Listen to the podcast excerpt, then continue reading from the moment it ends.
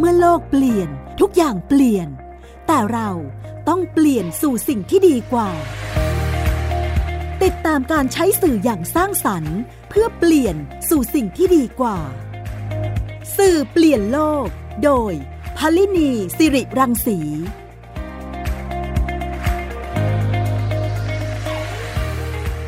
สวัสดีค่ะคุณฟังคะกลับมาพบกันอีกครั้งค่ะกับสื่อเปลี่ยนโลกนะคะ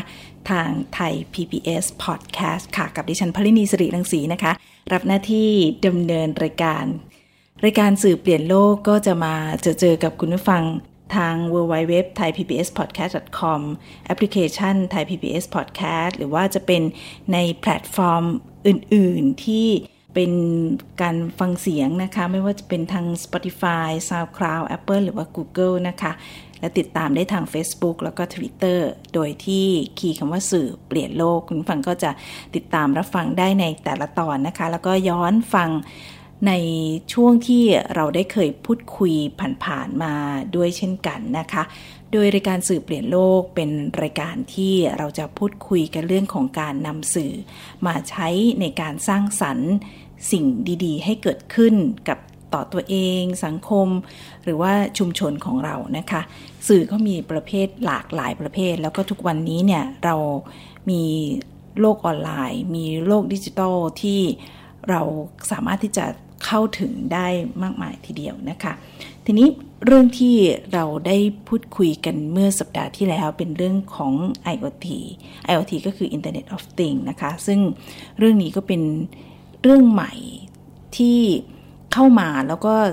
สนับสนุนในเรื่องของนโยบายของรัฐบาลด้วยนะคะ คือแนวคิดของรัฐบาลตอนนี้เนี่ยก็มีวัตถุประสงค์ที่จะขับเคลื่อนประเทศไทยให้เป็นประเทศที่เข้าสู่ smart country นะคะหรือว่าเป็นใช้เทคโนโลยีในการนำมา ขับเน้นเรื่องของระบบเศรษฐกิจโดยใช้เทคโนโลยีในการเพิ่มมูลค่านะคะ Internet of Things เนี่ยหรือ IoT เนี่ยนะคะก็เป็นกรอบแนวคิดของการที่สร้างเรื่องของโครงข่ายที่รองรับการเชื่อมต่อกับอุปกรณ์ที่หลากหลาย ตั้งแต่ไม่ว่าจะเป็นคอมพิวเตอร์ โทรศัพท์เคลื่อนที่ อุปกรณ์โครงข่าย อุปกรณ์อิเล็กทรอนิกส์เซนเซอร์ หรือวัตถุต่างๆเนี่ยนะคะมันมาเชื่อมร้อยกันนะคะแล้วก็เราควบคุมหรือว่า control ด้วยอาจจะใช้สมาร์ทโฟนสมาร์ทโฟนในการที่ควบคุมโดยให้ผลเนี่ยแสดงผลต่างๆ อย่างเช่นคุณผู้ฟังสามารถจะเปิดปิดไฟจากการใช้สมาร์ทโฟนเนี่ยนะคะเปิดปิดไฟในบ้าน หรือเปิดประตูรั้วหรือว่าการใช้ เทคโนโลยีในภาคทางอุตสาหกรรมอะไรต่างๆ เหล่านี้เนี่ยนะคะ อันนี้ก็เป็นเป็น Internet of Things ตอนนี้ที่เป็นการลดในเรื่องของการใช้เวลาหรือว่าใช้มนุษย์ในการที่เอาไปทำในเรื่องที่ที่เทคโนโลยีเนี่ยสามารถเข้ามาสปอร์ตได้นะคะ อันนี้ก็เป็นส่วนหนึ่งที่ทำให้ เกิดเอาเรื่องแนวคิดนี้เนี่ยไปใช้ในเรื่องของภาคการเกษตรนะคะ เมื่อสัปดาห์ที่แล้วเราก็พูดคุยกันในเรื่องของการเอา IoT มาใช้ smart farm นะคะวันนี้เนี่ยเราจะพูดคุยกันอย่างต่อเนื่อง เพราะว่าอันนั้นคือเป็นส่วนที่สนับสนุนในภาคนโยบายแล้วก็สนับสนุนให้เกิด แต่ว่าในทางปฏิบัติจริงๆเนี่ยถ้าหากว่าเอาใช้ เราใช้ IoT เนี่ยเข้าไปในส่วนของภาคการปฏิบัตินั้น จะเป็นอย่างไรบ้างนะคะ วันนี้เรียนจะพาคุณผู้ฟังไปพูดคุยกับโรงเรียนที่นำ IoT มาใช้ในภาคการเกษตรนะคะ โดยได้เรียนเชิญอาจารย์ประนอมไกรสุทธานะคะ ซึ่งเป็นคุณครูโรงเรียนมัธยม หลวงพ่อคูณ ปริสุทธโธ จังหวัดนครราชสีมานะคะ มาพูดคุยกับเรา ที่นี่เนี่ยก็เป็นโรงเรียนที่ให้ความสำคัญกับเรื่องของการพัฒนาเด็ก โดยนำเทคโนโลยีเข้ามาใช้นะคะ เดี๋ยวเราจะไปพูดคุยกับอาจารย์ประนอมกันนะคะว่าในโรงเรียนนี้นะคะ สภาพโรงเรียนเป็นอย่างไรทำไมทางโรงเรียนถึงให้ความสำคัญกับเรื่องนี้นะคะ ในที่ในโรงเรียนแห่งนี้ค่ะ ตอนนี้อาจารย์อยู่ในสายกับเราแล้วนะคะ ขอต้อนรับอาจารย์เข้าสู่รายการค่ะอาจารย์คะสวัสดีค่ะค่ะสวัสดีค่ะ ค่ะ อยากจะเรียนถามอาจารย์ค่ะว่าใน โรงเรียนเนี่ยนะคะ ขณะนี้เนี่ยสภาพของโรงเรียนมัธยมที่อาจารย์สอนอยู่ขณะนี้ค่ะ มัธยมหลวงพ่อคูณบริสุทธโธเนี่ยค่ะ สภาพของโรงเรียนเป็นยังไงคะค่ะสำหรับโรงเรียนมัธยมหลวงพ่อคุณบริสุทธโธนะคะ เราสังกัดองค์การบริหารส่วนจังหวัดนครราชสีมากรมส่งเสริมการปกครองท้องถิ่นกระทรวงมหาดไทยนะคะซึ่งเป็นโรงเรียนมัธยมที่เปิดทำการเรียนการสอนตั้งแต่ระดับชั้นมัธยมศึกษาปีที่หนึ่งถึงชั้นระดับมัธยมศึกษาปีที่หกค่ะ อืมค่ะ อันนี้ก็คือเป็นโรงเรียนมัธยมนะคะ แต่ว่าอยู่ภายใต้องค์กรปกครองส่วนท้องถิ่นก็คืออบจโคราชนะคะค่ะ ทีนี้ในโรงเรียนนี่มีมีเด็กกี่คนคะทำไมถึงเอาเรื่องของ IoT มาใช้อะค่ะ ก็สำหรับข้อมูลของโรงเรียนนะคะ ก็มีนักเรียนตอนนี้เรามีอยู่ 443 คนนะคะค่ะ แล้วก็ การนำระบบ IoT เข้ามาใช้นะคะ เนื่องจากทางโรงเรียนของเราเนี่ยนะคะ เป็นโรงเรียนต้นแบบพอเพียงนะคะ ซึ่งเราได้รับการประเมินให้เป็นโรงเรียนพอเพียงท้องถิ่นนำร่องนะคะ ตั้งแต่ปีการศึกษา 2559 จากกรมส่งเสริมการปกครองท้องถิ่นกระทรวงมหาดไทยนะคะ แล้วต่อจากนั้นก็คืออเราก็นำนโยบายในเรื่องของ สถานศึกษาพอเพียงเข้ามาใช้นะคะ เพื่อที่จะส่งเสริมให้นักเรียนของเราเนี่ยนะคะ ได้มีการนำหลักปรัชญาของเศรษฐกิจพอเพียงของในหลวงรัชกาลที่เก้านะคะ ซึ่งท่านได้ให้ไว้นะคะ เอามาปลูกฝังเพื่อให้เด็กๆ ได้เรียนรู้นะคะ แต่ว่าในการเรียนรู้ของเด็กๆเนี่ยนะคะ ก็จำเป็นที่จะต้องมีการนำเอาเทคโนโลยีใหม่ ๆ เข้ามาใช้ เพราะว่าโดยสภาพของโรงเรียนนะคะเป็น โรงเรียนที่เป็นขนาดกลางนะคะ ถ้าจัดอยู่ในลำดับก็จะเป็นขนาดกลาง แล้วก็ส่วนของสิ่งที่เราขาดแคลนอยู่ แล้วก็มีปัญหาอยู่ก็คือเรื่องของระบบน้ำนะคะ ซึ่งโรงเรียนเนี่ยได้รับการดูแลจากกรมทรัพยากรในการขุดบ่อบาดาลให้นะคะค่ะ แต่พอเราเรามาดูแลในเรื่องของภาคการเกษตรเนี่ย เราจะมีปัญหาในเรื่องของการนำน้ำเข้ามารดผัก นะคะ ซึ่งโครงการการปลูกผักของเด็กๆนะคะก็จะเป็นการปลูกผักเพื่อใช้เป็นอาหารกลางวันให้เด็กนะคะ โดยเฉพาะเด็กนักเรียนในระดับชั้นมหนึ่งนะคะซึ่งอ๋อตอนแรกว่าจะถามว่า เอ๊ะทำไมเราก็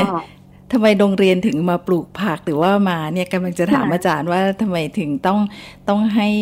มีการทำน้ำบาดาลทำนู่นทำนี่ตรงนี้ด้วยอะค่ะ อันนี้คือเราปลูกผักเพื่อว่าจะให้เป็นอาหารกลางวันสำหรับเด็กใช่ไหมคะเพ ราะว่าเราได้ได้การสนับสนุนจากมณฑลทหารบกที่ 21 ในส่วนของโครงการอาหารกลางวันมูลนิธิของพระเดชพระคุณหลวงพ่อคุณปริสุทธโธมาตั้งแต่ปี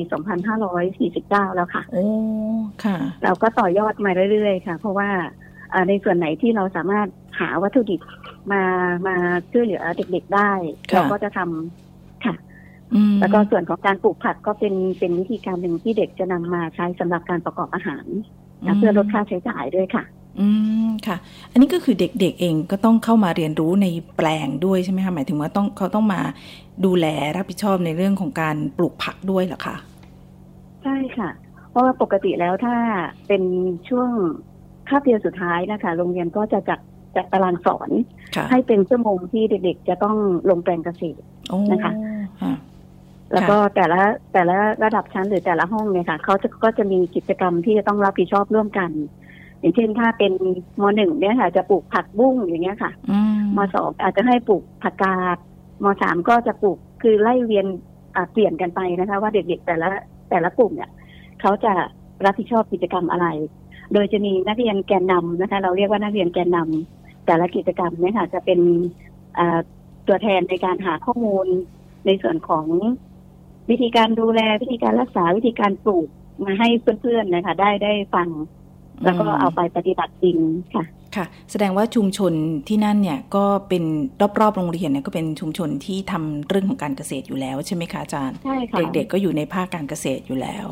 ใช่ค่ะ เพราะว่าตำบลห้วยบงจะเป็นตำบลที่ส่วนใหญ่ก็จะปลูกพืชผลทางการเกษตร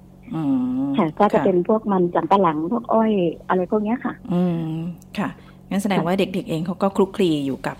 การทำการเกษตรอยู่แล้วใช่ไหมคะ แล้วก็โรงเรียนก็ส่งเสริมในเรื่องของการปลูกผักด้วยนะคะ ทีนี้เราได้เห็นปัญหาอะไรทำไมถึงเอา IoT มาใช้คืออคุณฟังอาจจะสงสัยว่าจริง ๆ โรงเรียนเนี่ยว่าไปก็เป็นโรงเรียนขนาดกลางที่ไม่ได้ใหญ่มาก แต่ว่าเอาเทคโนโลยีระดับนี้มาใช้แบบนี้มาใช้เนี่ยมันมันทำให้ดีขึ้นอย่างไรอะคะอาจารย์ ค่ะ หลังจากที่แคปติดต่อเราเข้ามานะคะว่าอยากจะมีสถานที่นะคะสำหรับการเป็นแหล่งเรียนรู้ใช่ไหมคะค่ะเป็นแหล่งข้อมูลให้กับชุมชนหรือว่าให้กับท้องถิ่นเนี่ยนะคะ ก็ติดต่อเข้ามาที่โรงเรียนมัธยมหลวงพ่อคูณ ซึ่งตอนแรกเราก็ยังยังไม่เข้าใจอะค่ะว่าคำว่าระบบ IoT คืออะไรอะไรอย่างเงี้ยค่ะการ digital farm คืออะไรอย่างเงี้ยค่ะ ทาง CAT ก็เข้ามาให้ความรู้กับเรา แล้วก็มาจัดอบรมให้กับเด็กๆ นะคะได้เรียนรู้ว่าวิธีการที่จะใช้เทคโนโลยีใหม่ๆเนี่ยทำยังไงบ้างนะคะ ซึ่งในช่วงแรกๆเนี่ยนะคะ ก็จะมีการติดตั้งระบบอินเทอร์เน็ตให้นะคะ มีอุปกรณ์ต่างๆ มามาติดตั้งให้นะไม่ได้มีค่าใช้จ่ายอะไรนะคะ ก็ลงทุนให้เราหมดเลยนะคะ ทีนี้พออมาติดตั้งเสร็จปุ๊บเด็กๆก็เริ่มเข้ามาเรียนรู้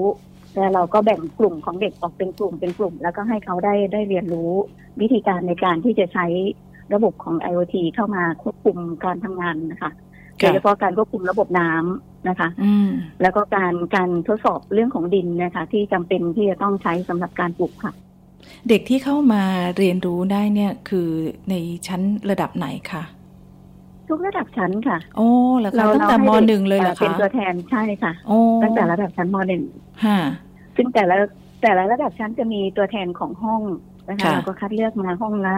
ห้าคนสิบคนอย่างเงี้ยค่ะ แล้วก็เอามาเรียนรู้ แล้วก็ให้เขาไปขยายผลให้กับเพื่อนๆค่ะอะ ทีนี้ถามในทางปฏิบัติกับอาจารย์นิดนึงค่ะว่าอ่าอย่างการรดน้ำเนี่ยค่ะ ต้องต้องทํำยังไงคะคุณฟังจะได้เข้าใจด้วยว่า IoT เนี่ยมันมีกลไกในการทำงานยังไงคะค่ะ ปกติแล้วถ้าเราลดน้ำผักหรือว่าแปลงของเกษตรเราเนี่ยนะคะก็จะใช้วิธีการต่อสายยางลด ใช่ไหมคะใช่ค่ะ ทีนี้พอเราพอเราได้ระบบของไอทีเข้ามาก็คือมีการเดินระบบน้ำโดยการใช้ระบบการควบคุมจากระบบ Wi-Fi ของของเครื่องโทรศัพท์สมาร์ทโฟนนะคะก็ต่อ Wi-Fi เชื่อมต่อกับ Wi-Fi ของโทรศัพท์ แล้วก็ใช้วิธีการเปิดปิดโดยใช้โทรศัพท์มือถือเราเนี่ยแหละค่ะ ในการควบคุม ซึ่งในในระบบของการควบคุมก็จะมีตัวที่เราสามารถศึกษาได้อีกตัวหนึ่งก็คือเรื่องของการควบคุมอ่า เรื่องของความชื้นในอากาศ เราสามารถตรวจสอบได้ว่า ในวันนี้อุณหภูมิของแปลงผักเราเป็นยังไงบ้าง ถ้าเกิดว่าดินแห้งเกินไป อุณหภูมิเริ่มร้อนขึ้นอย่างเงี้ยค่ะ เราก็สามารถสั่งการโดยสมาร์ทโฟนเราเนี่ยแหละค่ะ ให้เปิดน้ำเป็นสปริงเกิลต่อไป ก็จะเป็นเป็นการปลูกเป็นการลดน้ำให้ผัก โดยที่เราไม่จำเป็นต้องอยู่ที่บริเวณนั้นก็ได้ แล้วเราก็สามารถที่จะดูข้อมูลของแปลงผักเราได้ตลอดเวลา นะคะ ในบางช่วงอย่างวันหยุดอย่างเสาร์อาทิตย์อย่างเงี้ยค่ะเด็กๆไม่ได้อยู่โรงเรียนใช่ไหมคะเราก็สามารถดูข้อมูลจากความชื้นในอากาศดูแปลงผักของเราได้ แล้วก็ทางแคทได้เพิ่มเติมในเรื่องของกล้องวงจรปิดให้กับเราเพื่อที่จะดูแปลงผักของเราด้วยว่า วันนี้เป็นยังไงบ้างนะเด็กๆเขาก็สามารถดูได้ค่ะ โดยเราก็เอาระบบพวกนี้นะคะเข้ามาช่วย แล้วก็แบ่งเบาภาระเราในเรื่องของการรดน้ำนะคะ ปกติแล้วเด็กจะลงรดน้ำก็จะมีช่วงเช้ากับช่วงเย็นใช่ไหมคะค่ะ เราก็สามารถรดได้ตั้งแต่ตีห้าเลยค่ะ ก็ไม่จำเป็นที่เด็กๆ จะต้องลงไปไปไปยืนถือสายยางแล้วก็ใช้วิธีการควบคุมด้วยสมาร์ทโฟน นี่คือเด็กๆ ทุกคนก็คือต้องมีมีสมาร์ทโฟนในการที่จะรดน้ำใช่ไหมเด็กที่รับผิดชอบในในส่วนของการรดน้ำเนี่ยค่ะห รือยังไงคะ หรือว่าต้องเป็นของโรงเรียนจะมีจะมีระบบกลางอยู่ที่โรงเรียนนะคะ โดยมีคุณครูคอมพิวเตอร์นะคะ เป็นผู้ดูแลระบบให้นะคะ ในส่วนของอย่างนักการพาลงเราก็สามารถช่วยลดได้ ค่ะ ก็คือเราเข้าระบบของของ IoT เข้าไป แล้วก็ใส่รหัสผ่าน ซึ่งทางแคทก็ให้เรามาอ๋อต้องมีรหัสผ่านแล้วก็ค่ะท่านผู้บริหารท่านรองผู้มีการ ครูเราก็สามารถเข้าไปดูระบบร่วมกันได้ค่ะ แล้วก็เด็กๆก็สามารถดูแลช่วยเราได้ ก็จะมีตัวแทนของนักเรียนนี่ค่ะช่วยเราค่ะ เดี๋ยวอยากให้ไปฟังเสียงเด็กๆว่าเขา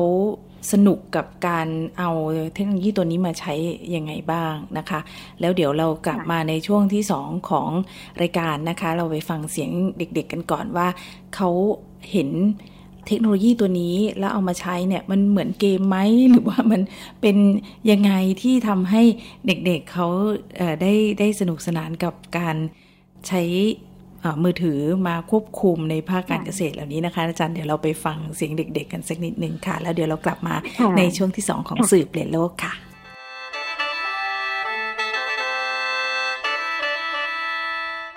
ผักอยู่แล้วครับ ที่บ้านปลูกผักกินเองครับ อยู่ที่โรงเรียน ผมก็ช่วยคุณครูรดน้ำใส่ปุ๋ย ถ้าเหลือครูก็แบ่งให้เอามาขายครับ เพราะคุณครูบอกว่าเราจะมีดิจิตอลฟาร์ม ผมรู้สึกตื่นเต้นมากเลยครับ ผมไม่รู้เลยว่ามาทำงานยังไงครับ พอได้ลองใช้แอป ผมรู้สึกว่ามันสะดวกมากๆเลยครับ น้องๆนักเรียนนะคะ มีความสนุกนะคะในการใช้โทรศัพท์มือถือนะคะ ในการฝึกฝึกหาตามก็เหมือนว่าเราเล่นเกมปลูกผักเพราะว่าเรามีกล้องวงจรปิดนะคะ ไว้ดูแปลงผักของเราค่ะ ก็สนุกดีเหมือนกันครับ เดี๋ยวเราก็เตรียมไปพัฒนากับพ่อแม่เราไปทำที่บ้าน คุณกำลังฟังรายการ สื่อเปลี่ยนโลก ไทย PBS Podcast คุณเชื่อหรือไม่ ครีมหน้าใสขาวเร่งกระปุกเดียวเอาอยู่ 3 วันเห็นผล กาแฟลดความอ้วนเร่งด่วน 7 วันลดลง 10 กิโล ผลิตภัณฑ์เสริมอาหารผิวขาววิ่งเปล่งประกายออร่าภายในหนึ่งสัปดาห์ ถ้าคุณเชื่อคุณกำลังตกเป็นเหยื่อโฆษณาโอ้อวดเกินจริง อยากสวยอย่าเสี่ยงอย่าหลงเชื่อคำโฆษณา ผลิตภัณฑ์สุขภาพโอ้อวดเกินจริง อยากสวยแบบไม่เสี่ยงค้นหาความจริงที่ถูกต้องได้ที่ www.oyo.com หรือ Oyo Smart Application ด้วยความปรารถนาดีจากสำนักงานคณะกรรมการอาหารและยากระทรวงสาธารณสุข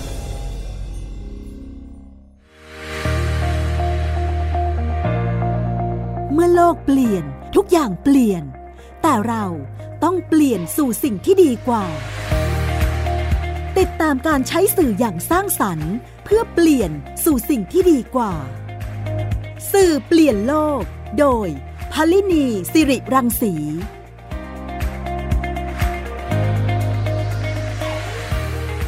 แล้วกลับมาในช่วงที่สองของสื่อเปลี่ยนโลกนะคะ วันนี้ยินได้ชวนอาจารย์ ประนอมไกลสุทธานะคะ คุณครูจากโรงเรียน มัธยม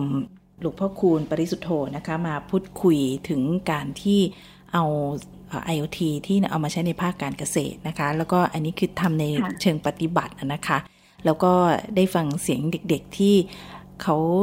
สนุกสนานกับการเอาเทคโนโลยีตัวนี้มาใช้นะคะ เพราะจริงๆก็สอดคล้องกับวิถี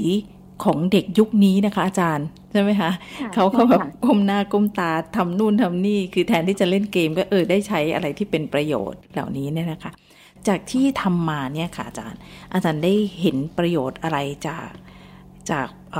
การเอาเทคโนโลยีมาใช้ นอกจากเห็นพืชผักงอกงามมีน้ำรดอยู่ตลอดเวลาตามที่เวลาที่ตั้งไว้หรือว่าความชื้นไม่ไม่เหมาะสมหรืออะไรต่างๆ เหล่านี้แล้วเนี่ยกับคนที่ ใช้เองเนี่ยค่ะรู้สึกยังไง แล้วก็เด็กๆเป็นยังไงบ้างคะอาจารย์ค่ะสำหรับเด็กๆนะคะ เราถือว่าเราได้ให้เทคโนโลยีใหม่ ๆ กับเขานะคะ ที่เกิดประโยชน์สูงสุด เพราะว่าในส่วนของชุมชนเราเนี่ยนะคะเป็นชุมชนภาคการเกษตรการที่เด็กจะเรียนรู้เทคโนโลยีใหม่ๆพวกนี้แล้วก็นำไปใช้ในชีวิตประจำวันเป็นเรื่องที่เกิดประโยชน์กับเขามาก เพราะว่าในส่วนหนึ่งของอนักเรียนเราเนี่ยค่ะ การศึกษาต่อหรือว่าการเข้าในระดับอุดมศึกษาเนี่ยอาจจะมีอยู่ไม่ไม่มากเท่าที่ควรนะคะแต่การใช้เทคโนโลยีใหม่ ๆ เพื่อที่จะใช้สำหรับการประกอบอาชีพ แล้วก็เป็นแนวทางให้กับครอบครัวเนี่ยค่ะถือว่าเป็นประโยชน์มากนะคะ นอกจากนั้นเราเราก็ยังได้ฝึกให้เด็กได้มีการวางแผน ในเรื่องของการทำงานร่วมกันอย่างเป็นระบบนะคะพี่ช่วยน้องน้องช่วยพี่แล้วก็เพื่อนช่วยเพื่อน ซึ่งตรงนี้เป็นเป็นการสร้างสัมพันธภาพที่ดีระหว่างเด็กๆนะภายในภายในโรงเรียนนะเขาก็จะเกิดความรักความสามัคคีแล้วก็ยังมีอีกส่วนหนึ่งที่เราส่งเสริมเขาก็คือเรื่องของการนำผลผลิตที่ได้นะคะไปไปใช้สำหรับการช่วยเหลือน้องๆนะในเรื่องของโครงการอาหารกลางวัน แล้วก็ส่วนที่เหลือเราก็ฝึกให้เด็กนำไปขายที่ตลาดนะคะส่วนใหญ่ก็จะที่ตลาดนัดบ้าง หรืออาจจะมี กลุ่มพ่อค้าแม่ค้านะคะ เข้ามาติดต่อขอซื้อผักนะแล้วก็ให้เด็กขายนะคะแล้วก็เป็นรายได้ ส่วนส่วนหนึ่งเราก็แบ่งให้เด็กๆไป อีกส่วนหนึ่งก็คือให้เขาได้นำไปฝากธนาคารนะคะ ซึ่งที่โรงเรียนก็จะมีโรงเรียนธนาคารอยู่ค่ะ ทางทางทกสนะคะ มาเปิดธนาคารให้ที่โรงเรียนแล้วเด็ก ๆเขาก็จะมีบัญชีเงินฝากของของแปลงผักแต่ละแปลงนะคะค่ะแล้วก็ฝากร่วมกันค่ะ อืมค่ะแล้วหลังจากนั้นก็ถือว่าเป็นการประหยัดเวลานะคะ เพราะว่าค่ะแทนที่เด็กจะได้ไปยืนรดน้ำทุกวันทุกวันก็อาจจะใช้เวลานานค่ะนี่เราก็ใช้ระบบตัวนี้เข้าไปควบคุมเพื่อให้ได้แบ่งเบาภาระของเขานะคะอืมในเรื่องของการลงรดน้ำผักนะค่ะคะอันนี้ก็ถือว่าเป็นประโยชน์กับเด็กๆเรานค่ะอาจารย์คะการเอาเทคโนโลยี IoT เนี่ยค่ะมาใช้ในภาคการเกษตรเนี่ยเราก็ได้เห็นว่าเกิดการ เอ่อเข้าใจของเด็กๆที่เขาเอาไปประยุกต์ใช้ คิดว่าน่าจะเอาไปใช้ในเป็นการด้านอาชีพเขาในอนาคตได้นะคะถ้าแต่ว่ายังไงมันก็ต้องมีเรื่องของการลงทุนที่ที่เพิ่มขึ้นแน่นอนนะนะคะ แต่ว่ายังไงก็ตามยังคิดว่าน่าจะสอดคล้องกับวิถีของเด็กในยุคปัจจุบัน แล้วเขาก็จะอาจจะชื่นชอบในค่ะภาคการเกษตรมากขึ้นนะคะ แทนที่แทนที่เขาจะไปใช้แรงงานหรือว่าไปไปทำอะไรอย่างอื่นนะคะเขาก็อาจจะจะได้ได้อยู่ที่บ้าน แล้วก็ทำให้พัฒนาชุมชนเขามากขึ้น อันนี้อาจจะเป็นเป็นอีกช่องทางหนึ่งที่ทำให้เด็กๆได้ได้อยู่กับกับบ้านเกิดอะไรอย่างเงี้ยนะคะใช่ค่ะค่ะยังยังมีหลาย ๆ ครอบครัวนะคะ ที่อยู่ที่ชุมชนเราเนี่ยนะคะค่ะก็จะมีอ่าเรื่องของการปลูกผักซึ่งอืมส่วนใหญ่อ่าถ้าใช้อ่า ชาวบ้านทำจริงๆเนี่ยนะคะก็ก็จะใช้วิธีการสูบน้ำค่ะใช่ไหมคะค่ะขึ้นไปในแปลงเกษตร แล้วก็ใช้ท่อระบายน้ำบ้าง ใช้อ่าท่อสปริงเกิลบ้างอย่างเงี้ยค่ะนี่เราก็เคยเคยแนะนำเด็กๆนะคะ ว่านักเรียนลองดูอ่าวิธีการที่เป็นระบบ IoT เนี่ยถ้าเราเอาไปประยุกต์ใช้ในในครอบครัวเราค่ะอาจจะช่วยผู้ปกครองแบ่งเบาภาระได้อืมในในส่วนของการต่อระบบน้ำอย่างเงี้ยค่ะ แทนที่เราจะ เดินรถทีละแปลงเราก็ใช้วิธีการต่อท่อ ให้สามารถลดพร้อม ๆ กันได้เป็นสิบสิบแปลงอย่างเงี้ยค่ะ ค่ะลองนักเรียนลองลองพิจารณาว่าเราจะเอาไปอ่าเล่าให้ผู้ปกครองฟังได้ยังไงบ้างอย่างเงี้ยค่ะ ก็จะเป็นวิธีการอย่างหนึ่งที่เราถ่ายทอดอืมแล้วก็ค่ะส่วนหนึ่งก็คือเราเราก็เป็นอ่าแหล่งที่ชุมชนแล้วก็ หน่วยงานหลายหน่วยงานเข้ามาศึกษาดูงานพอสมควรนะคะ ในช่วงที่ผ่านมาอืมค่ะค่ะ เนี่ยฟังในอาจารย์แล้วยังโรงเรียนอยากที่ไปเป็นดู อยากไปดูที่ด้วยเป็นเหมืโรอนงกันเรียนนะอบจด้วยกันก็เข้ามาหลายโรงเรียนค่ะ เข้ามาศึกษาดูงานค่ะ ค่ะ เพราะว่าตรงนี้ก็เป็นถือว่าเป็นแหล่งเรียนรู้ที่นำค่ะเทคโนโลยีตรงนี้มาใช้นะคะ เพื่อจริง ๆก็คือตั้งต้นให้สอดคล้องกับ วิถีโรงเรียนที่เป็นโรงเรียนเศรษฐกิจพอเพียงนะคะ ก็คือค่ะมีการปลูกผักเพื่อที่จะเอามาให้เด็กๆ ได้รับประทานในตั้งแต่ตอนแรก แล้วก็ต่อยอดตรงนี้ขึ้นมานะคะ แล้วก็ค่ะได้เอ่อได้รับการสนับสนุนทำให้เกิดการต่อยอดตรงนี้ขึ้นมานะคะยังคิดว่าตรงนี้ถือว่าเป็นประโยชน์อย่างยิ่งทีเดียวที่นำสมาร์ทฟาร์มมาใช้และยังคิดว่าคนในชุมชนเนี่ยได้เรียนรู้ได้เห็น เด็กๆที่ได้ทำตรงนี้ขึ้นมานะคะ ก็น่าจะส่งส่งเสริมให้เขาได้นำเทคโนโลยีมาใช้ให้ให้เกิดประโยชน์ การพัฒนาคุณภาพชีวิตของเขาต่อไปในอนาคตด้วยนะคะค่ะค่ะ อาจารย์คะสุดท้ายค่ะ อยากจะให้อาจารย์เล่าให้ฟังว่าจากนี้ไปเนี่ยอนาคตในเรื่องของการพัฒนาเรื่องนี้เนี่ยในโรงเรียนเนี่ยจะมีทำอะไรยังไงต่อบ้างไหมคะ ค่ะในส่วนของโรงเรียนมัธยมหลวงพ่อคูณปริสุทโธของเราก็ เราจะต่อยอดในส่วนของโครงการของบริษัท CAT Telecom นะคะ ที่ได้ให้โอกาสกับทางโรงเรียนนะคะ แล้วก็เด็กๆเราได้เรียนรู้ระบบของ IoT ซึ่งเราถือว่าเป็นดิจิทัลฟาร์มเป็นรูปแบบใหม่ๆนะคะที่ค่ะนำเข้าสู่อ่าโรงเรียนของเรานะคะ ซึ่งในส่วนของโรงเรียนเรานะคะได้มีโอกาสมากกว่าโรงเรียนอื่นๆค่ะซึ่งอาจจะเป็นประโยชน์กับอ่า ตัวเด็กเองต่อชุมชนและสังคม แล้วเราอืมต้องการที่จะพัฒนาอ่าเรื่องของเกษตรดิจิทัล4.0 เข้าไปสู่ชุมชนของเราด้วยนะคะ ก็อยากให้อ่าโครงการดีๆ เหล่านี้นะคะได้อยู่คู่กับโรงเรียนมัธยมหลวงพ่อคูณแล้วก็ชุมชนอื่น ๆ ที่อยู่ในประเทศไทยของเราเยอะ ๆ นะคะเราอยากให้มีอ่าเพิ่มมากขึ้นนะคะ ในแต่ละกลุ่มเป้าหมายของแคปที่มีอยู่นะคะค่ะแล้วก็อยากให้คงคงเทคโนโลยีแล้วก็ คงโครงการดีๆ อย่างนี้คู่สังคมไทยเราสืบต่อไปอีกค่ะ ค่ะ อันนี้ก็เป็นการนำเทคโนโลยี Internet of Things นะคะ มาใช้เพื่อที่จะให้สอดคล้องกับเรื่องของนโยบาย 4.0 ของรัฐบาลนะคะ นี่ก็เป็นในภาคปฏิบัติที่ลงไปทำจริง ๆ แล้วก็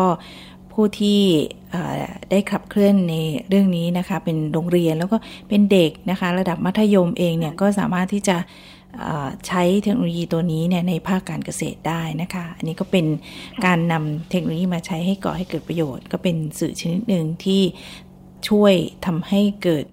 การทำให้คุณภาพของเขาคุณภาพชีวิตของเขาดีขึ้น แล้วอนาคตเนี่ยก็น่าจะ พวกเขาเองก็จะอยู่ในชุมชนต่อไปด้วย แล้วก็การที่โรงงานตรงนี้ก็จะก่อให้เกิดประโยชน์ในเรื่องอื่น ๆ ด้านอื่น ๆด้วยนะคะ วันนี้ขอบพระคุณอาจารย์ประนอมไกลสุทธานะคะ ครูจากโรงเรียนมัธยมหลวงพ่อคูณบริสุทธโธค่ะ ที่มาพูดคุยในรายการวันนี้นะคะ แล้วก็ต้องขอบคุณเด็ก ๆ ด้วยนะคะ ที่มาเล่าให้เราฟังด้วยน้ำเสียงน่ารักน่ารักนะคะที่เขาสนุกสนานกับเรื่องนี้จริง ๆ ด้วยค่ะ ขอบพระคุณอาจารย์นะคะ ค่ะ ขอบพระคุณค่ะทีวีเช่นกันค่ะ ขอบพระคุณค่ะ วันนี้รายการสืบเปลี่ยนโลก ก็ต้องขอลาคุณฟังไปด้วยเวลาเพียงเท่านี้นะคะ ดิฉันพลินีสิริลังสี สวัสดีค่ะ ติดตามรายการสืบเปลี่ยนโลก โดยพลินีสิริรังสี ได้ทางไทย PBS Podcast www.thaipbspodcast.com แอปพลิเคชัน Thai PBS Podcast และติดตามทาง Facebook กดไลค์ที่ facebook.com/thaipbspodcast